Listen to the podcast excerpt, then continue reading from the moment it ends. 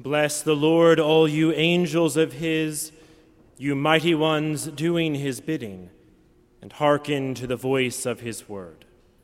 In the name of God, Father, Son, and Holy Spirit. Amen. Amen. Seated.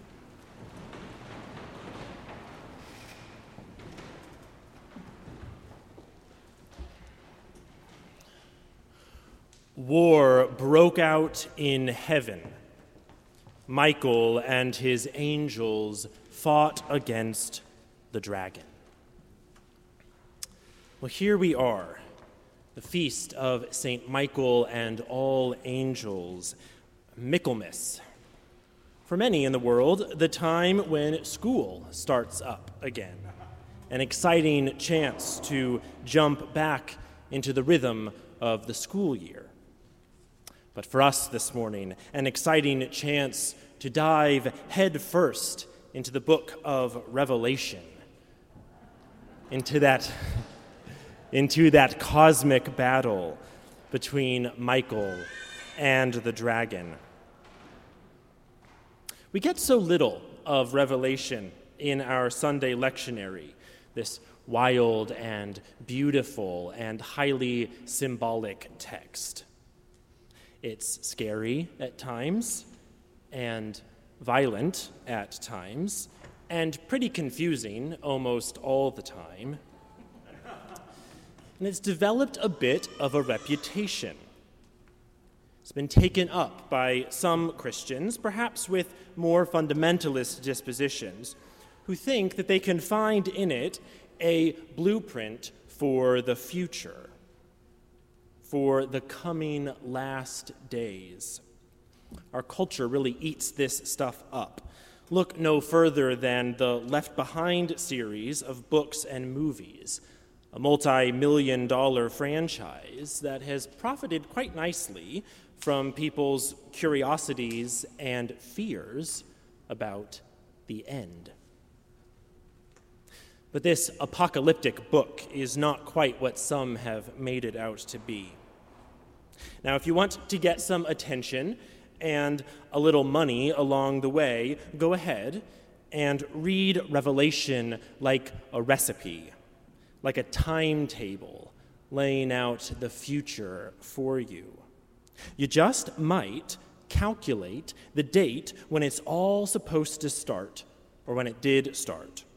Or you just might figure out just which politician really is the Antichrist.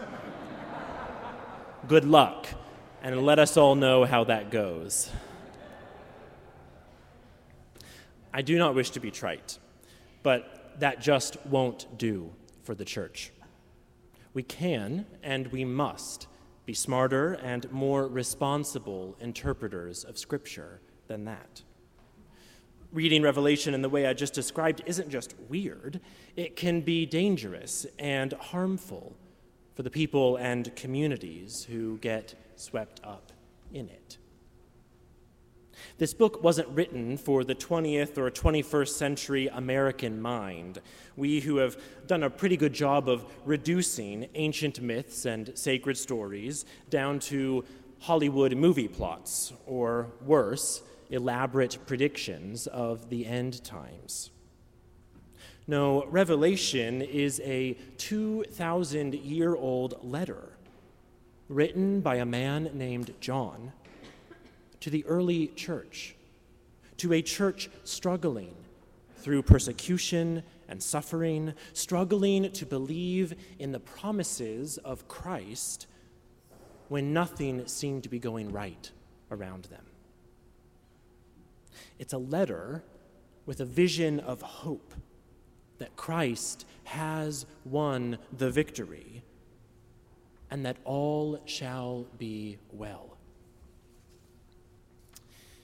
In the words of the Dominican scholar Wilfrid Harrington, everything that John sees in heaven is the counterpart of some earthly reality. In other words, this vision isn't a look forward to the future, it's a commentary on what has already been, on what is now. In this vision, war breaks out in heaven. Michael and the angels fight against the dragon and his angels. The dragon, that ancient serpent who is called the devil and Satan, the deceiver of the whole world. The dragon is defeated and is thrown down to the earth. This is the scene depicted in the brilliant windows here in this chapel. You can see it right here, the whole scene. The serpent falling, crushed beneath the mighty foot of the archangel. And then, down below, the scenes of injustice in the world to which he falls. Okay, so if everything that John sees in heaven is the counterpart of some earthly reality, well, what's the counterpart of this great battle? What on earth is this vision revealing? How do we make sense of it? Well, my friends, just like the great work of sacred literature that these windows depict, they themselves, in their depth of meaning, they give us a clue. The artist Margaret Kennedy, who designed these windows in the 1960s, has left us a clue. If you can't see them, step over here after Mass, or when you come up for communion, lift up your eyes. Or if you're at home, just type All Saints Indianapolis into Google and you'll see. Behind the angels, glowing with the fire of heaven, is a bright red cross. This battle in heaven is the cross. The cross here on earth, on which Jesus contended with the forces of sin and death. The cross on which Jesus saves us.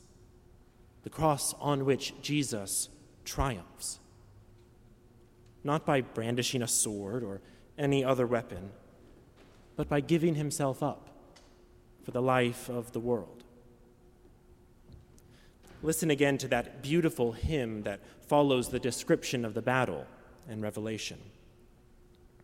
Now have come the salvation and the power and the kingdom of our God and the authority of his Messiah.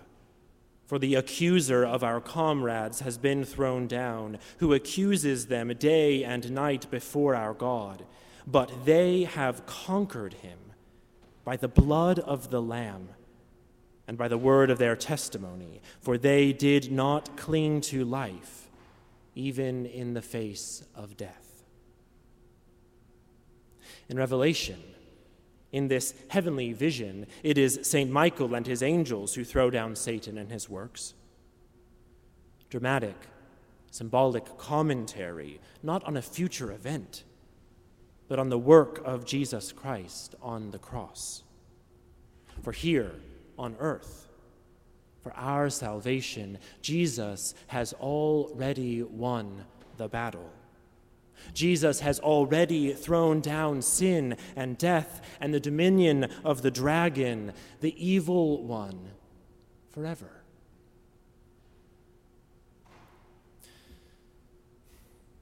But it can be hard to believe sometimes that Jesus has triumphed when injustice and sin and death are still a part of this life here on earth that hymn in the text concludes Woe to the earth and the sea, for the devil has come down to you with great wrath, because he knows that his time is short. For John's first audience, for those early Christians to whom this book was written, the devil still prowled. Rome, the great empire, the great city, the great oppressor and persecutor of the early church. And friends, let us not be deceived. That ancient serpent lingers still today. Maybe not as the menace of Rome, but perhaps as the menace of poverty, the menace of white supremacy, or maybe the looming threat of climate change and forced migration, pandemic, disease, death. All those things that seek to destroy God's children. Those forces of deceit and wickedness that hurt us and tempt us to hurt each other. And so, like those early Christians to whom John wrote all those years ago, we need this vision too. We need this story. We need this window. We need this promise that, like a band of heavenly angels casting Satan down from heaven, Jesus Christ has destroyed Satan's works of sin and injustice and pain and death. We need to be reminded that on the cross, Christ has won.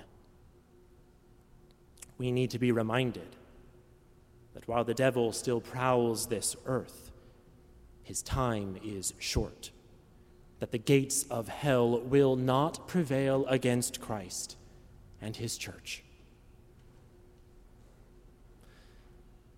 This cosmic battle, this revelation to St. John. In the end, it's not a riddle to be unlocked, it's a promise. It's a promise that because of what Jesus Christ has done for us, all shall be well. When you need a reminder, come in here and look. St. Michael, pray for us. St. Michael, defend us. Amen.